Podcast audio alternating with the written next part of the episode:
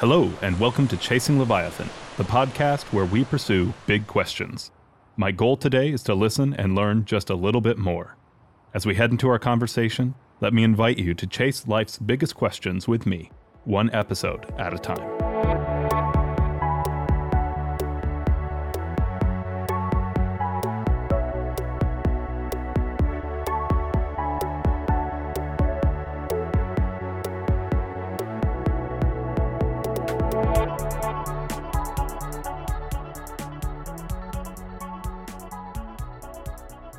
As we get started here, just if you could tell us a little bit about yourself, about your journey. Obviously, we're going to dwell on that at length because that's the point of your book on jazz, a personal journey. And I, as I was reading through it, it's incredible to see your journey through just several different communities and yet how tight knit those communities were. It's very clear that you got to meet a lot of incredible people. And so I'm excited to hear about that today and about your own jazz experience. So do you mind just giving us like, how were you introduced to jazz? And then where is your career taking you from there? Well, jazz was sort of there right in my childhood because my dad was a great jazz fan and we listened to jazz records when I was a kid. So the music was going on in the background. So I should say it was classical music. And I started piano lessons very young. I learned the cello classically because I was too small for the double bass. And then eventually I got big enough to have my first double bass. And then things went on from there. And I have to say that supportive parents are really good because even though my dad commuted a long journey every day on the train to London, he was prepared when I was 14 to drive me 10 or 15 miles in the evening to a gig and then collect me at the end of it. So he was really putting himself out to make sure that I was given a start in playing jazz with professional musicians. And I guess that was really helpful because as my career's gone on, that early experience of playing with much better people who are all keen to teach me is something that's carried on. And I should say that, I haven't been a professional musician more than a few times in my life. I've always played. I've played in professional bands, but most of my career has been either in academic publishing or in broadcasting. So I was going to go off and be an art historian. In fact, that would have been my métier. And here's one of these weird coincidences. This is the era before mobile phones. So I was literally walking through the quadrangle of my college in Oxford. And the college scout ran out and he said, "There's a phone call for you." Now, this is a payphone, public payphone in the college, and it just rang, and it happened to be for me, and I happened to be walking past. And it was Macmillan Publishers to say, "You turned down our offer of a traineeship, but if we paid you a bit more money, would you come?" So I said, "Oh, all right." And that was the end of my academic career, and it started me off in publishing. And they put me through the mill. I did everything. I was selling books out on the road. I was learning to edit. I was learning production skills. And that was invaluable because there's not much in the publishing industry that I haven't had a go at some stage. So that was great. And then quite by chance, I slid into broadcasting in 1989. I was friends with the great blues scholar Paul Oliver, more because we were neighbours than anything else. He lives just outside Oxford in the UK, where I live. And we got to know each other through some mutual friends, the sort of people who say, "Oh, you know about music. There's this guy down the road. He knows about music." Well, when I discovered that Paul had spent the 60s traveling the States, interviewing everybody who was still around, from John Lee Hooker to Chuck Berry to the lot. I mean, his books on blues are legendary. Paul said, "I think you ought to think about broadcasting on jazz.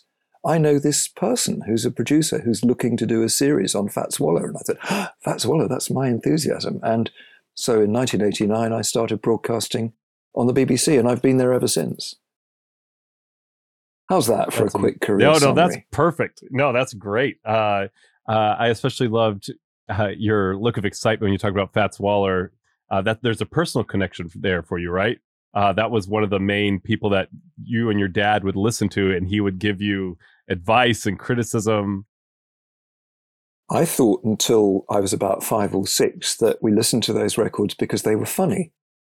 Your feet's too big. Your socks don't match. 24 Robbers Came to My Door, all those songs. And I used to laugh at them. Not My House But the One Next Door, all that stuff in the lyrics. And my dad said, but aren't you listening to the piano? I said, no. And he said, well, Fats was the most incredible piano player.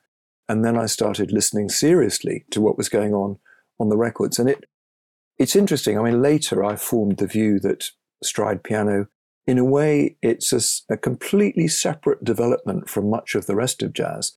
Loads of the stride players, Willie the Lion Smith, James P. Johnson, Fats Waller, Art Tatum, all played in ensembles with other musicians, but it's fundamentally a flamboyant solo technique. And there was Fats showing off his brilliant technique. And even when he was drinking a phenomenal amount of gin, I remember there's a wonderful story, not in my book, but his son Maurice was at school and the teacher went round the class saying, what does your father do? And they got to him and he said, he drinks gin, which is perhaps not the usual career path to be talked about in elementary school. But Fats's touch right the way through his career from the beginning is equal to that of the best classical pianists. You listen to his 1941 solo recordings. There's a whole gang of them done for RCA at that time. And his touch is up there with Horowitz and some of the other great classical players. It's phenomenal playing. And gradually I got to know that. And the funny thing about later in my life, when I started to meet jazz musicians from the swing era, was either those who'd played with Fats, those who knew him, or my great mentor, Buck Clayton, had a dad who introduced him to Fats Waller records when he was growing up. And we always bonded over that our dads would say, no, just listen to the trumpet that's coming up on the next bit. And almost the same things on the same records. It was very weird that we had that joint enthusiasm as kids. Yeah, absolutely. And even as you mentioned, the gin story, there's several hilarious stories that come out of like that Fats Waller chapter. Unless maybe I'm getting him mistaken. I believe, is he the one that would play the toupee game, or is that someone different? No, that's the Count Basie band.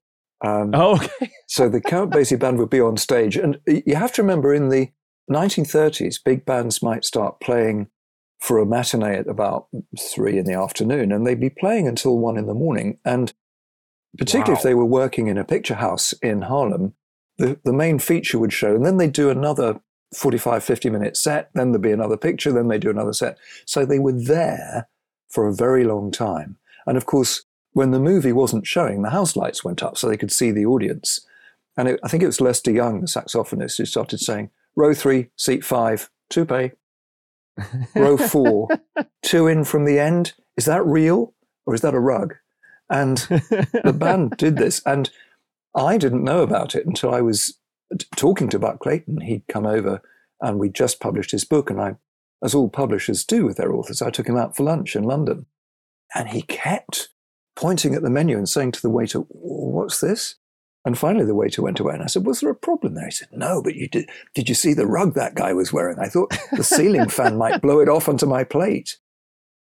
And then he told me that Harry Sweets Edison, his fellow trumpeter in the Basie band, had actually been jailed for a night because the band bet him that he couldn't knock somebody's wig off with a bagel in a restaurant.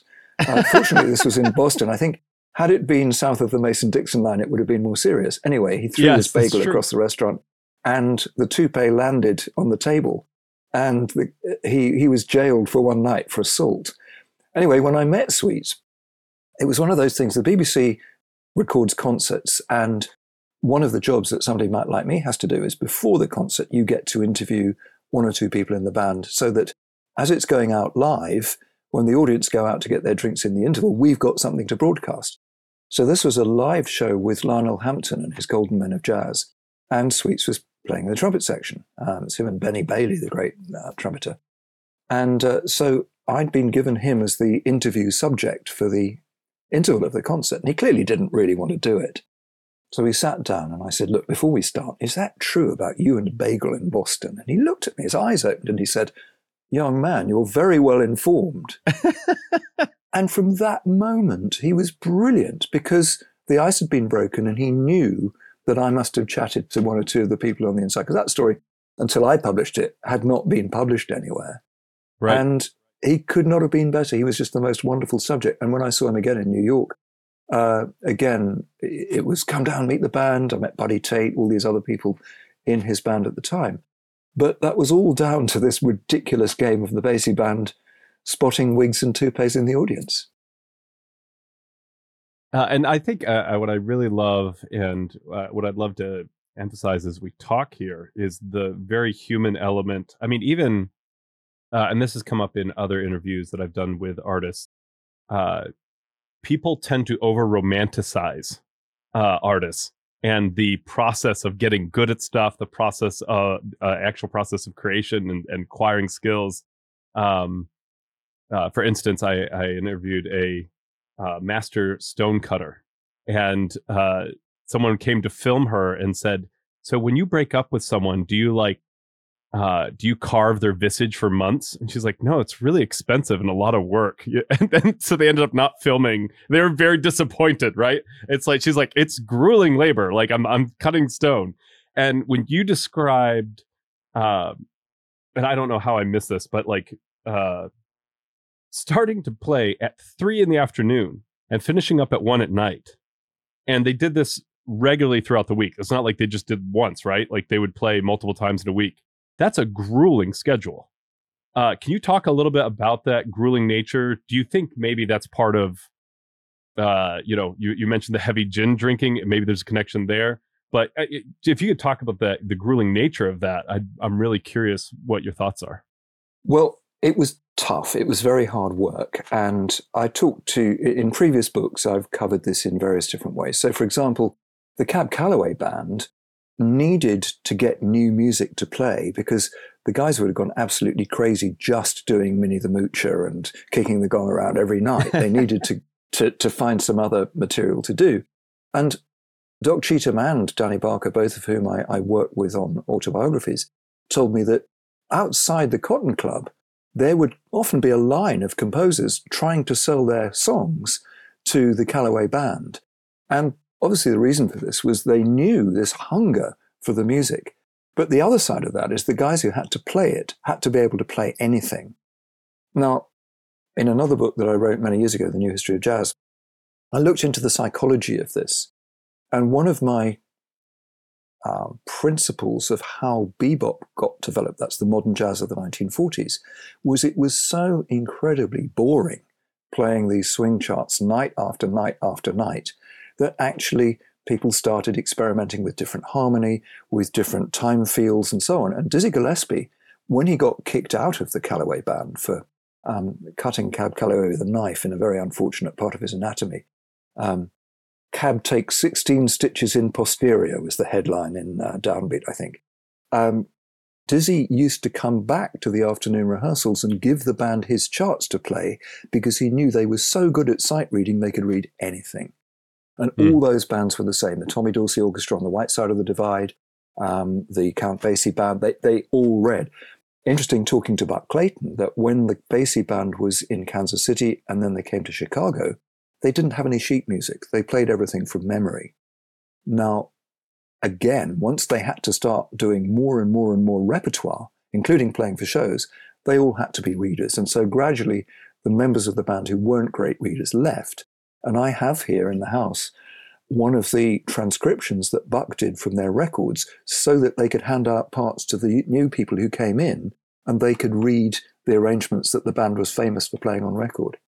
That's another prison of the job, which is that when you have a hit record, you had to play it exactly the same. And I remember there's a bit in the book talking to the great saxophonist Benny Waters, where he joined Jimmy Lunsford's band. And he had to learn his predecessor's solo on Margie, the song, and he had to play it every night. And if he strayed from it, Lunsford would tap the rostrum and say, "Let's go back. You have to play that solo." And he said it was like being in a musical prison. But on the other hand, the band was working all the time. They were well paid. And so people put up with it. But they did develop new ways of playing and new styles of playing. And the other great story, which is in On Jazz, the new book, is when I was chatting to Clark Terry about being in the Ellington band, first of all, he taught himself to play left-handed. Then he taught himself to play the horn upside down. At one point, he'd have one horn in the right hand and one in the left, and he'd do 4 bars on this one and 4 bars, or measures, as you say, on your side of the Atlantic, with one, and then 4 measures with the other. But this was to stave off boredom. He knew the charts. He didn't need to sight read the music. The whole Ellington band knew everything. If new people came in, there very often wasn't a book of arrangements for their particular instrument that was complete. They might have some of the latest things, but the rest you had to know. And that was pretty tough. So you're absolutely right. It's like stone cutting. You have a technique which you get better at, and then when you get bored with the grueling life that being on the road or playing these incredibly long gigs, often with a recording session in the middle of the night as well, because that was the only time they could go into the studios to record. So some of the greatest sessions, Lionel Hampton's famous Hot Mallet session with Coleman Hawkins, Chu Berry, Dizzy Gillespie, Charlie Christian, that was done after they'd finished playing in a nightclub. So it was incredibly tough work. And I remember talking to many musicians who said we'd walk out of the studio just as the birds started singing and people were going to work. Was it very competitive to get into these bands? It sounds like it could be, depending. But it also, because of the grueling nature, did you have a lot of turnover? So I'm just trying to understand, you have to understand, this is not my world, right? Sure. No, I understand. Some of the band had very, what in medical terms you'd call long stay patients. And so they were there for many years. And the original Basie band had a coterie of musicians who stayed with it for quite some time, like Buck Clayton, Lester Young, Herschel Evans, until he tragically died. The guitarist Freddie Green came in their first year of traveling the States, and he stayed right till the end of Basie's life. So that was a very long association. Other people came and went. The big turnover tended to happen during World War II, when the draft was pulling a lot of people away from music. And then some bands continued with such a grueling life on the road that they just had a natural turnover. I mean, the famous one was Woody Herman's band, where the first question people would ask was, who did you play with? And if the answer was Woody Herman, they'd say, oh, how many weeks? Right. Now, as opposed to how many years. Right. That changed in the very last stages of his life. But, he had the three famous bands, the Herds, in the early days, and only some of the personnel from each one stayed on to the next incarnation. So there was quite a hefty turnover in the bands that worked hardest and travelled most. The ones that had slightly cushy residencies in places where they could be for some period of time didn't have that same turnover. The Fats Waller small group stayed more or less consistent from 1935 right the way through till he died in 1943. Two or three of those players were with it right through. Herman Autry, the trumpeter, who left for a little while but came back for the big band. Gene Cedric, the clarinet player, was there almost all the way through. There's a few sessions he wasn't on, but by and large he's there. And then my friend Al Casey, the guitarist, who I was lucky enough to tour with here in Britain, so very first-hand playing connection with the Fats Waller band. But Al joined as a schoolboy and was still playing with Waller 9 years later. Do you... I had to look it up because I thought it was 375 milliliters, but I ended up finding it was 750. I had to look up what a fifth of whiskey was. So you've mentioned the gin, and then I believe, I can't remember who it was. It's a saxophone player called Franz Jackson who says, I was drinking a fifth a day. He was drinking a fifth a day, which I read that and I thought it was 375. I was like, that's a lot of whiskey. And then I looked it up and I was like, that's an insane amount of whiskey. Did you see a lot of substance abuse on the scene? And do you think that was, if so, was that because why? Is that something endemic to musicians? Or do you think that's more just the difficulties of the job? I think that the swing era musicians did two things. They smoked pot and they drank.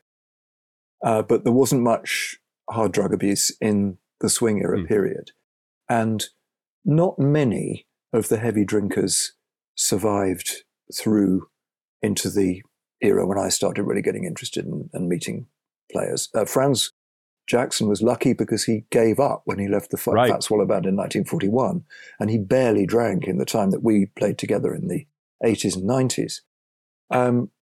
The bebop and subsequent generations, the people who pioneered modern jazz and then went on to develop it subsequently, fall into two camps, really. I mean, it is said that Art Blakey, the drummer, used heroin for most of his career, but he was immensely discreet about it and seldom out of control. On the other hand, there are other musicians who really did abuse their systems with hard drugs, and the book has some tragic stories of those who didn't survive. And what's interesting is that I talked to all three members of the Miles Davis 1951-3 band. That's Sonny Rollins and Jackie McLean. I didn't talk to Miles himself because he wasn't available. I talked to Percy Heath, who played bass on some of those sessions. And all of them said they would not have survived if they hadn't got clean at that point. They all went through cold turkey at some point in that period. I mean, Sonny took himself off to Chicago and came back 3 times the player he'd been before he went, and he was already formidable. So that's a very interesting lesson. Jackie, who became an ardent anti-drug campaigner, he was in Hartford, Connecticut, and he taught in Hart College there, but he was as adamant about not getting involved in the hard drug scene as he was about how you played music. And I think that there was a kind of evangelism attached to many of those musicians who had seen the terrible effects at first hand. They'd all seen what happened to Charlie Parker, who's perhaps one of the most famous, sad, tragic cases of an early death. Didn't seem to compromise his playing abilities for much of his career, did at various times, but some of his late work is absolutely brilliant. But he had this rare ability to hold himself together. I mean, I on my radio show, I think it's this coming week, I'm playing an excerpt from his 1947 Carnegie Hall concert with Dizzy. Well, he was so completely out of it before the concert, he fell asleep in the bath. And his record producer had to break the door down, get him out, fill him with black coffee and push him on stage. When you hear the results, this sounds like he's just come off practicing. He's perfect. Every note is brilliant. His ideas are flowing.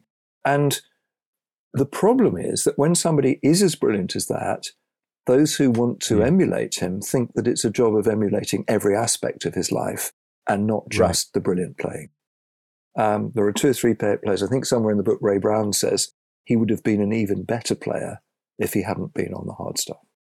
And I have to say that in my experience, almost everybody has been extremely discreet about where substance abuse has continued, and I've very seldom seen evidence of it, either as a player or as an interviewer or broadcaster. We know it's there, but it's not something that is kind of in your face. But there are a lot of people who talk about how bad it could have been and how they escaped being addicted at various stages in their careers. Yeah, and that seems, I hear a little bit of the undertone there, but contrasting the jazz scene to, for instance, the rock and roll scene, where the substance abuse was very prevalent and very certainly at specific times in your face, right? Absolutely. And there is one chapter in my book which is about the jazz rock movement, where musicians were moving from one of those scenes to the other. And there we have the example of Graham Bond nearly bleeding to death in the men's room at a service station on a freeway. You know, that kind of thing is endemic where those two worlds cross over. And I didn't go further into that scene in the book, but had I wanted to, and to look further into the jazz rock connections, I think those stories would not have been difficult to find, and those experiences. Right. Well, I mean, yeah, and that seems to be very clear in the rock scene as it existed at the time.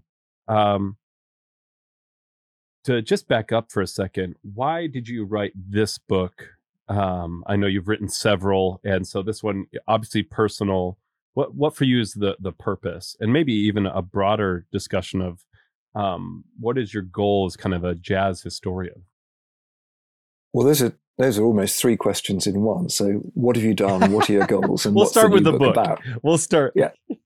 Let's start with the new book. My apologies. I come to the book in a minute? Because what I did originally was in that funny career of mine as being a publisher, I started to try and give a voice on the printed page to musicians whose voices were not going to be read or heard. I mean, when I started this list, there were perhaps only 5 or 6 musicians' autobiographies in print, and not even Miles Davis's book had come out at that stage. I mean, there was the Ellington book. Count Basie book came out during the second year I was doing this series, but I didn't want to do much in the way of band leaders. I mean, there are very few band leaders in the books that I've done. What I wanted to do was talk to the people who did the work in the bands. Sometimes they'd be a star soloist. Sometimes they'd be somebody who moved from one band to another, and therein there's a fascination of the fly on the wall. I mean, Danny Barker, the guitarist, describes himself as being cunning like a fox, looking at all the different things that are going on in his musical life. And he straddles a whole gamut of musical styles. Danny was a great friend of mine. I did 2 books as his ghostwriter or colleague. I think ghostwriter's unfair because he's a great writer in his own right. But we worked together very closely, and he, in payment for that, showed me New Orleans in a way that I think very few white British writers would ever have experienced. We were going into the 6th and 7th Wards. We were going to clubs where I was the only white person in the room. We were meeting legendary musicians who everybody thought had retired, but they were still kicking around and playing really well at that stage. And then he'd take me to see where Louis Armstrong's birthplace was, where Sidney Bechet used to play, all these extraordinary sites of legend in New Orleans. So giving a voice to somebody like Danny, and then later on to Ellington's trumpeter Rex Stewart, to various members of the Basie band, seemed to me to be a really important part of the oral historian's job, which is to try and create a matrix of voices that tell the story of the music developing from very many different standpoints.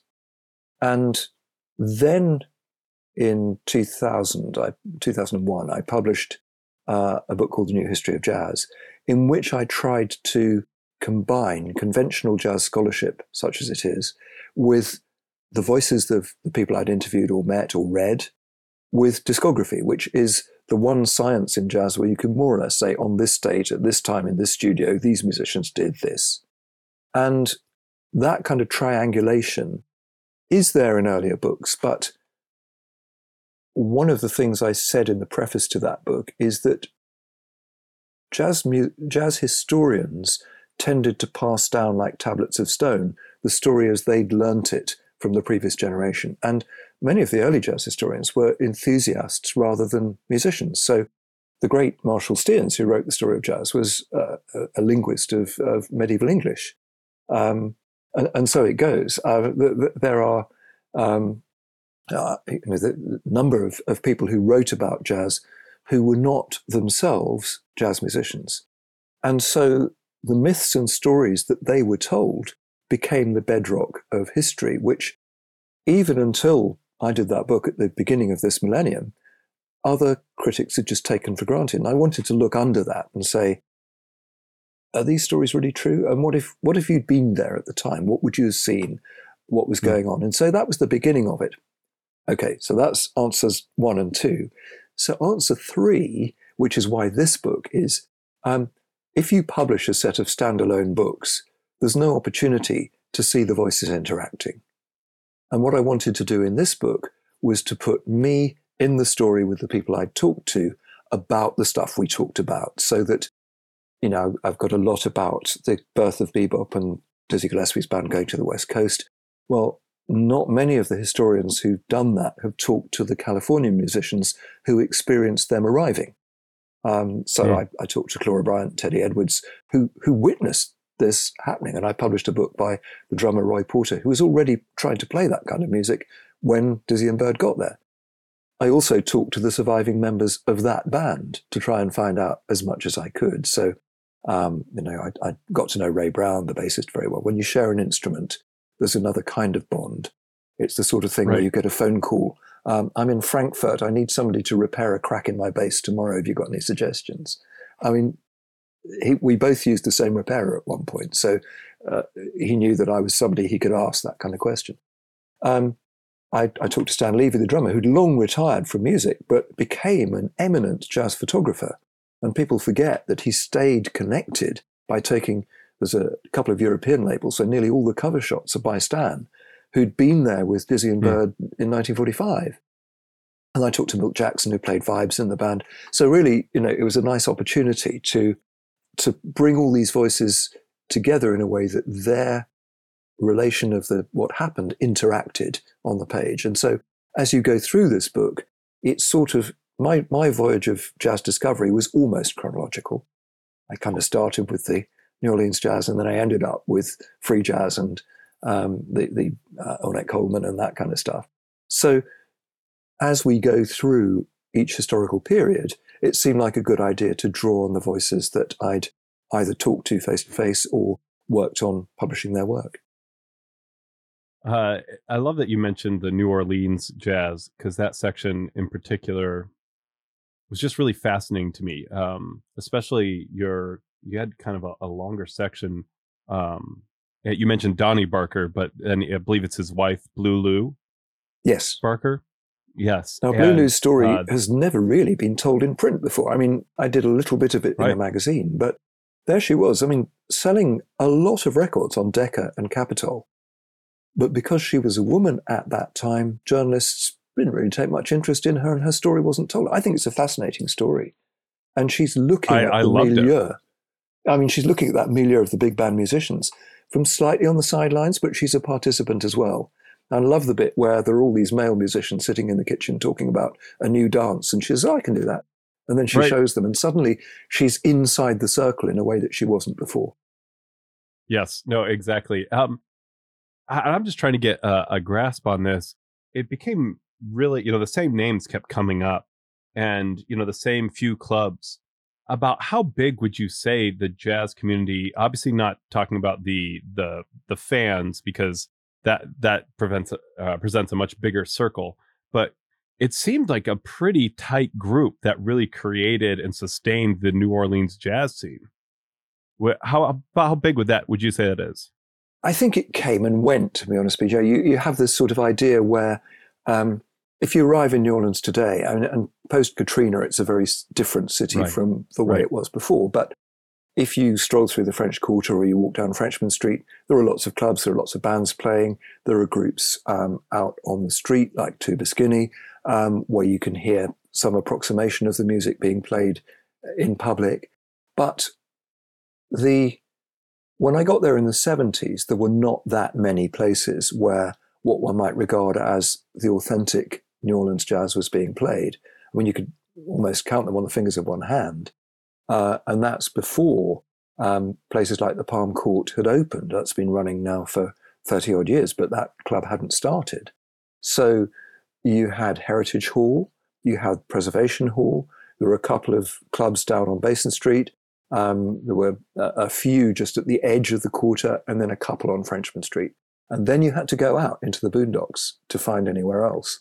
And it was, I mentioned one of them, the Maple Leaf, which is out in Carrollton, which I'm sure the Marsalis family who live there wouldn't regard it as the boondocks. But it's nonetheless, it was a great club to go and hear authentic music, but slightly latter-day authentic music, more the kind of Fats Domino, James Booker sort of sound than the traditional jazz that we associate with Preservation Hall, say.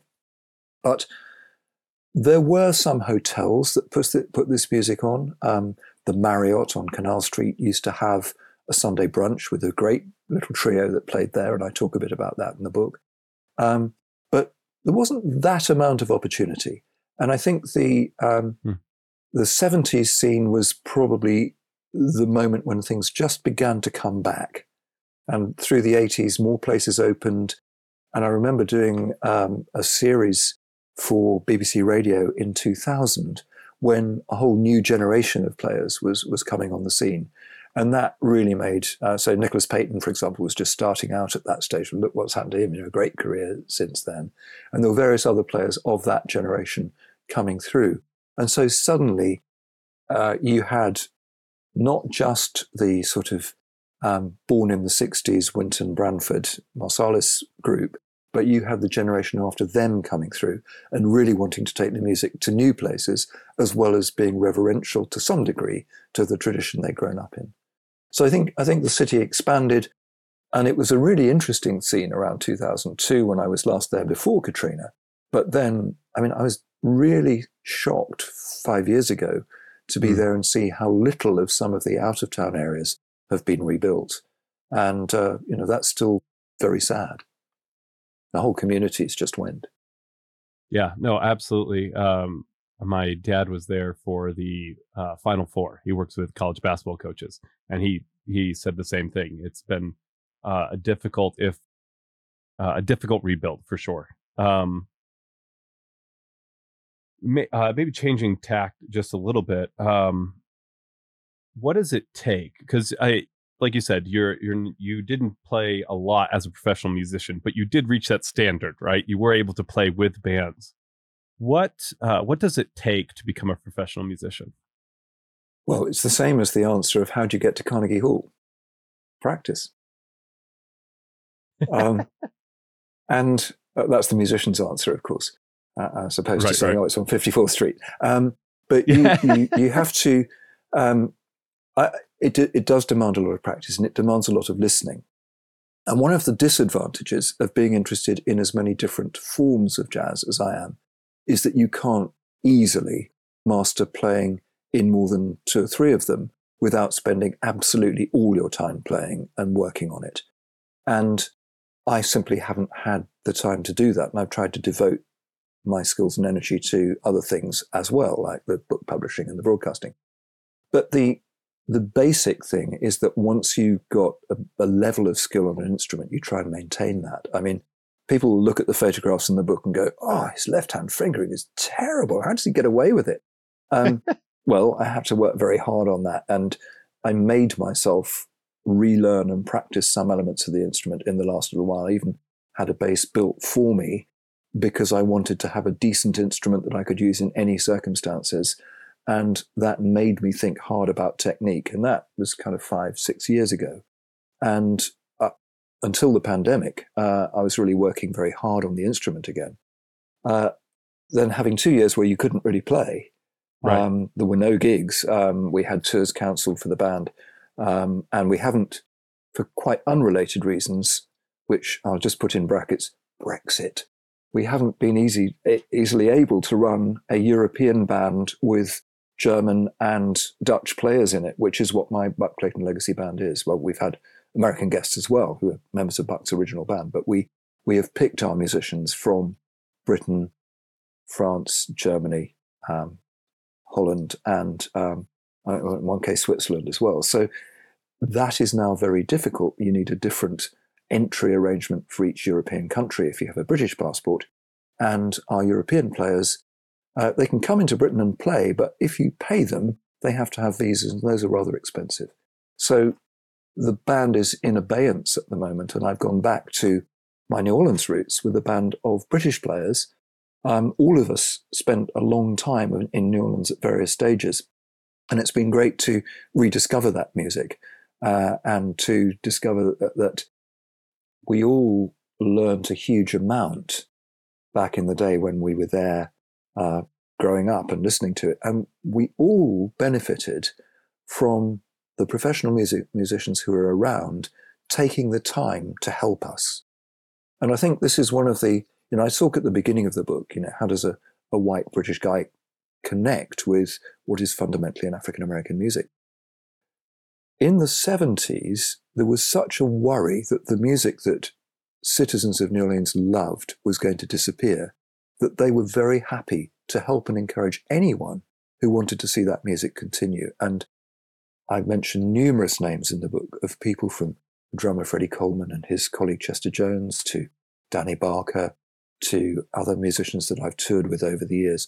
All of them were generous because they wanted the music to carry on, and they could see we were serious about it. And I say we because there's this little coterie of us. And Richard Simmons, who's played piano on my most recent CD, actually toured with George Lewis from New Orleans. So he has that pedigree of working with a generation before the musicians that I toured with.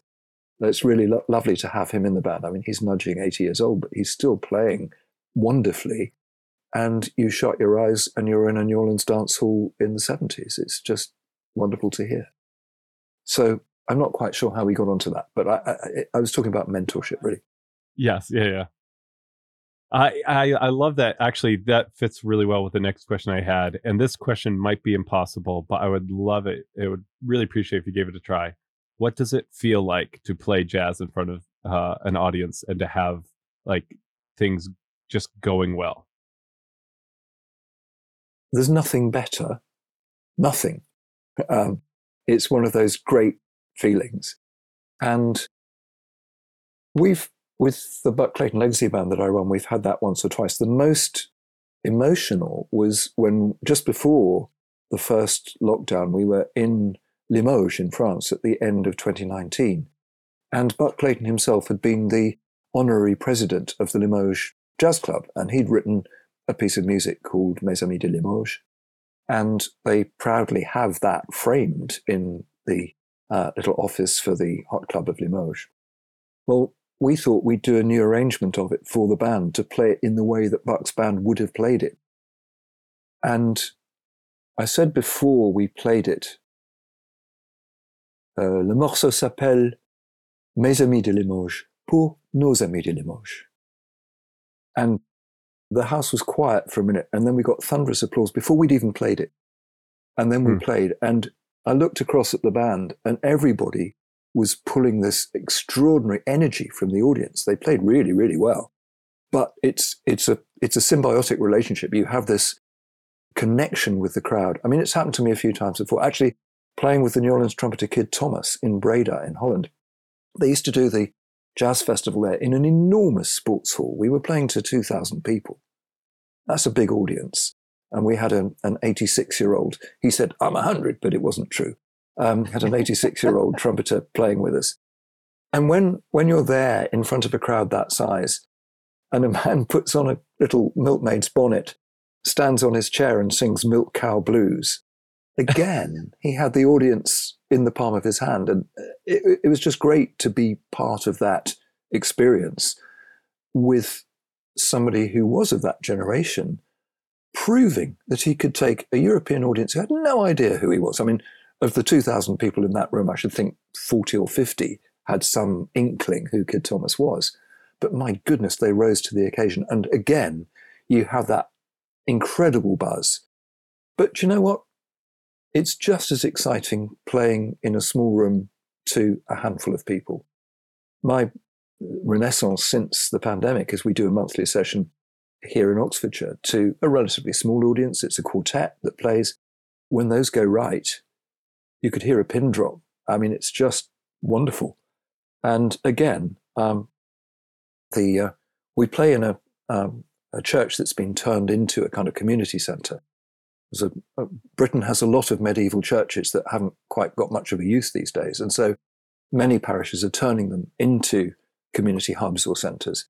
And we play there. And the vicar said after the last session, he's quite a jazz fan, that's why we're there. But he said, I just can't imagine somebody walking in off the street, seeing the sign Jazz Club and coming in and hearing music of this quality. But of course, when they do, the connection is there. I mean, I'm not saying I'm a great member of the band, but the other three members are absolutely fabulous. And they're all full-time players. And we have that ability to take an audience on a journey with us from the beginning of the gig right the way through to the end. Nobody leaves during the gig, which I suppose is a good thing. But yes, they come back and they come back. And I feel very proud that we're able to do that. So it's the intimate answer to the how does it feel. It's just as great to be playing to 50 or 60 people in a community hub as it is to be playing to 2,000 people in a Dutch concert hall. And those are obviously moments with the audience, but when you're practicing or just playing together, what is that like when it's just you and the band? We don't practice all that much, to be honest. I mean, one of the amazing things about this monthly gig that we do is that because we tend to have a slightly different permutation of musicians each time, which is another reason the audience keeps coming. Apart from sitting down for an hour before the gig and just saying, what are we going to play and how are we going to do it? that's it, really. And yeah, we occasionally mess things up, but the audience is with us in that because they know it's spontaneous. With the Buck Clayton legacy, yes, we do rehearse because we have complicated charts and we've put a lot of time and energy into that band. But once we've toured the repertoire a bit, mainly what we do is we tweak arrangements so that we would do a core of, say, half a dozen charts we've done before, and then we'd add 3 or 4 new ones into a running order. And so that gives us the opportunity to keep renewing the band.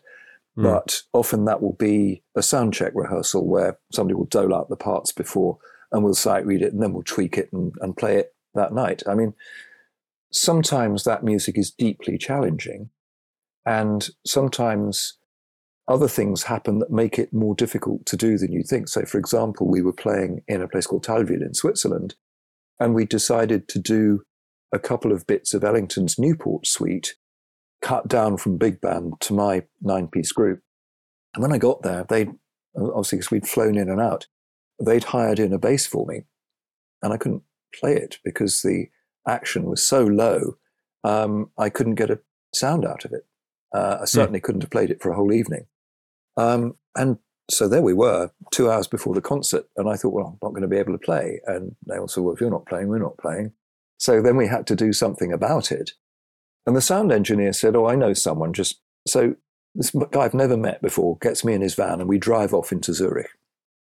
And we, in a dark street, he knocks on this door.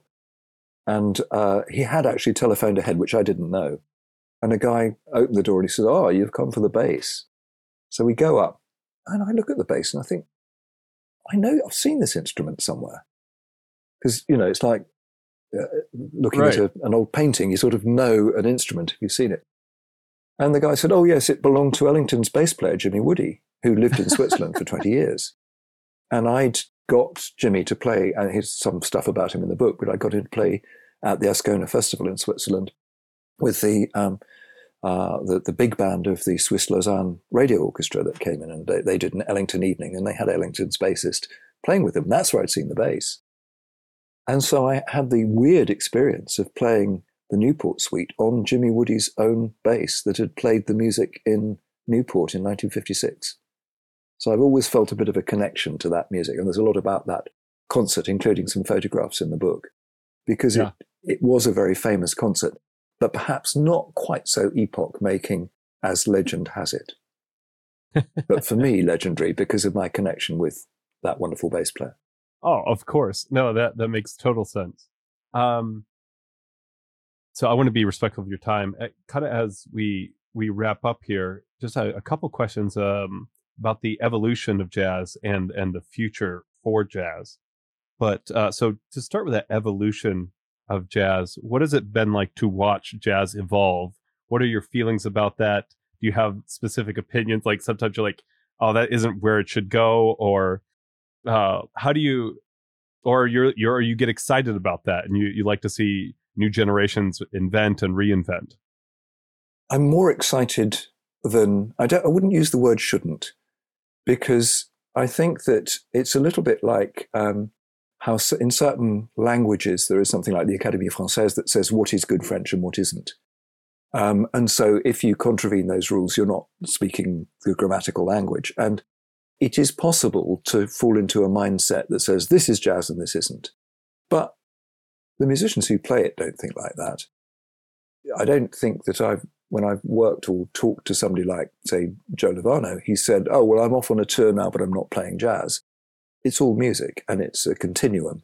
So I think the word should ought not to come into it. I love the idea when Dr. Johnson was writing his dictionary, he didn't prescribe how language should be. He reflected how language was. And that's a very good stance for an observer and historian of a music, because if you look back to the 40s, you see writers like Rudy Blesch and some of the other critics of that era saying, or the French Hugues Panassier is a great example, saying this is jazz and this isn't. So Paul Whiteman, no, that's not jazz. Well, actually, given that he and Ferdo Grofi invented the instrumentation of the modern big band and how to write for it, probably they had quite a contribution to make, but they didn't fit a particular view. And there was a famous Marxist historian in Britain called Eric Hobsbawm, who felt that he wrote under the name Francis Newton after his favourite trumpeter, Frank Newton. And Hobsbawm believed that jazz was effectively a working-class music and it had been hijacked by the middle class. Well, yeah, but then Fletcher Henderson was a chemistry graduate. Jimmy Lunsford was a very advanced school teacher who then decided that he'd take the music he'd been teaching out on the road.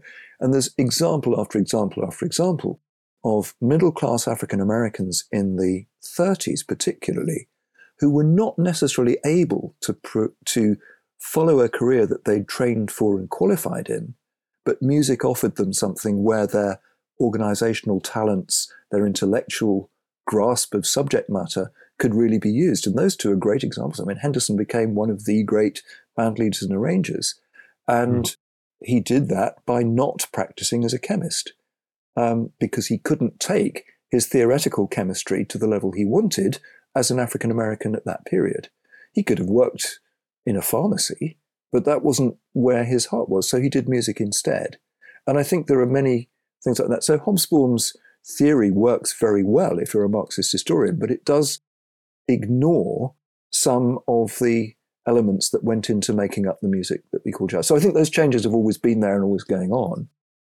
I find some of what's going on now very exciting. And one of the great thrills of my life is that I've been teaching the first and second year students of jazz at the Royal Academy of Music for the last 15 years now.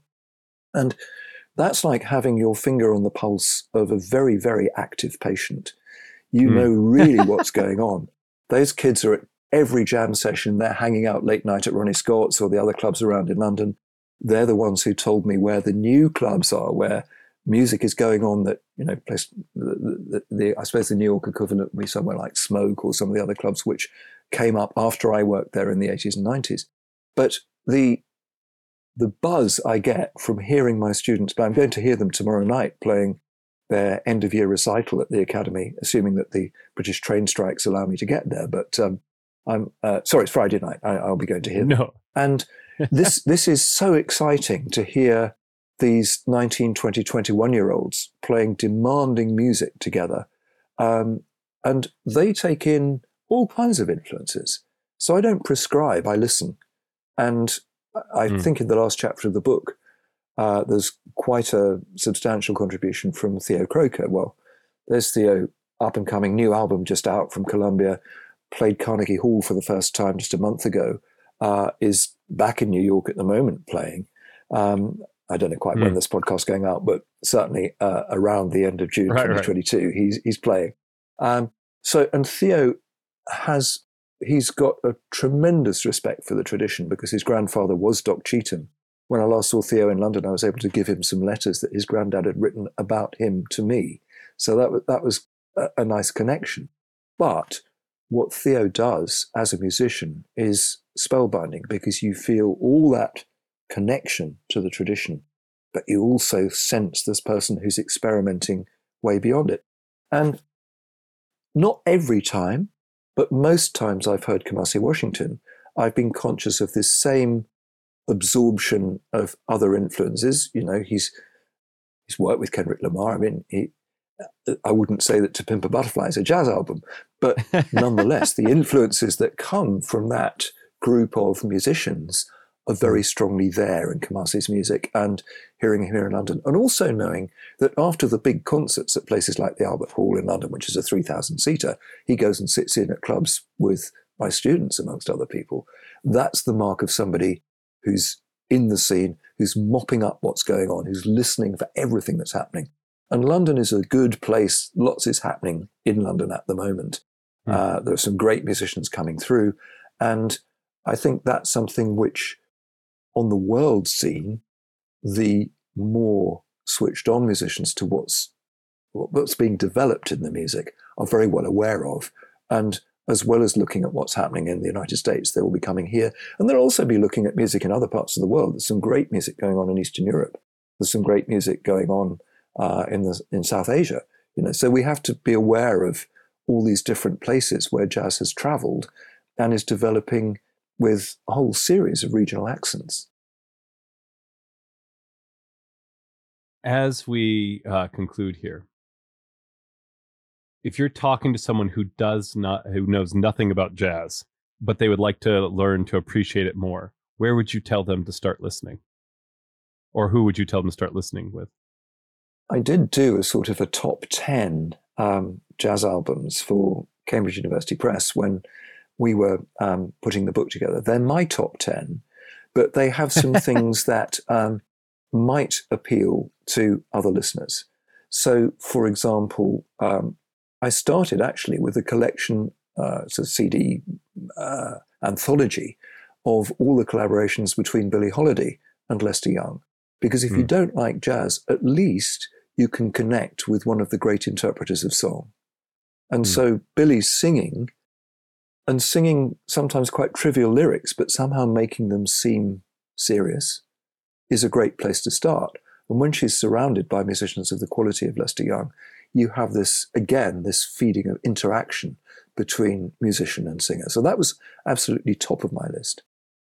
I had big trouble thinking of which Miles Davis albums to recommend, and I can't, off the top of my head, remember which one I finally put in my top 10. But it was have it up, sorry. Yeah, no, it was either Bitches Brew or it was one of the early ones, Be Kind of Blue, I think. But those albums have a universal appeal. That's why they've sold millions of copies. They stand in two very different parts of the tradition, but then that's Miles, because he moved through so many different types of music in his life. And then I looked back, the reasons why I thought Fats Waller was an interesting musician. My grandchildren love him for the same reasons. They're still listening to the lyrics. They're not listening to the piano playing, but they love the funny songs. And so it goes. So I think there are many, many ways in. One of the other musicians who's still with us, sadly not playing since 2012, but just an inspiration at every turn, is Sonny Rollins. And you can start almost anywhere in Sonny's catalogue, and you will want to go further, either look back to see how he got there or where he was going on to. And in my lovely interview with him in the book, he was so lucid about it. He said, I never listened to my own recordings. And then he's describing individual bars of some of the pieces that he played. So he has this photographic memory of his own output. That was a great privilege and a fascinating interview to do. And then I think I'd also put in one of the great Oscar Peterson albums, probably the London House Collection from Chicago, because again, certainly when my older children were growing up, they're in their 40s now, but they were watching Oscar on television when they were at school. And he opened up jazz for them. He was this lovely avuncular figure who could make the complicated music seem approachable and easy, which it isn't, but it always seemed to be easy in his hands. And when you listen to him at the top of his form, you're hearing somebody who, as some jazz critics say, oh, he's all surface. Not a bit of it. I think he's a very profound musician, and I've learned a lot from listening to and studying his music over the years. So those are some starting points. Not quite the one place that you might have looked for as an entree, but some different ones. I think that's great, to give people, I think the first thing is to fall in love with it, right? And so if you give people just one name and they don't happen to connect with it, maybe someone doesn't like the silly lyrics. For me, with a 4 and 7-year-old, I think I'd start with Fats Waller, right? Like that makes sense to me. And I'm a bit immature myself, You might start with Ray Charles or Aretha Franklin or anybody who's sung songs that can connect with that age group as well. But there've been plenty of efforts to try and reach a children's market, and funnily enough, I think those don't work. I think it's much better for kids to discover the music almost accidentally, and then find that there are things that speak to them within it. Absolutely. Alan Shipton, thank you so much for coming on today. I've had great fun, PJ. Thanks very much for asking me.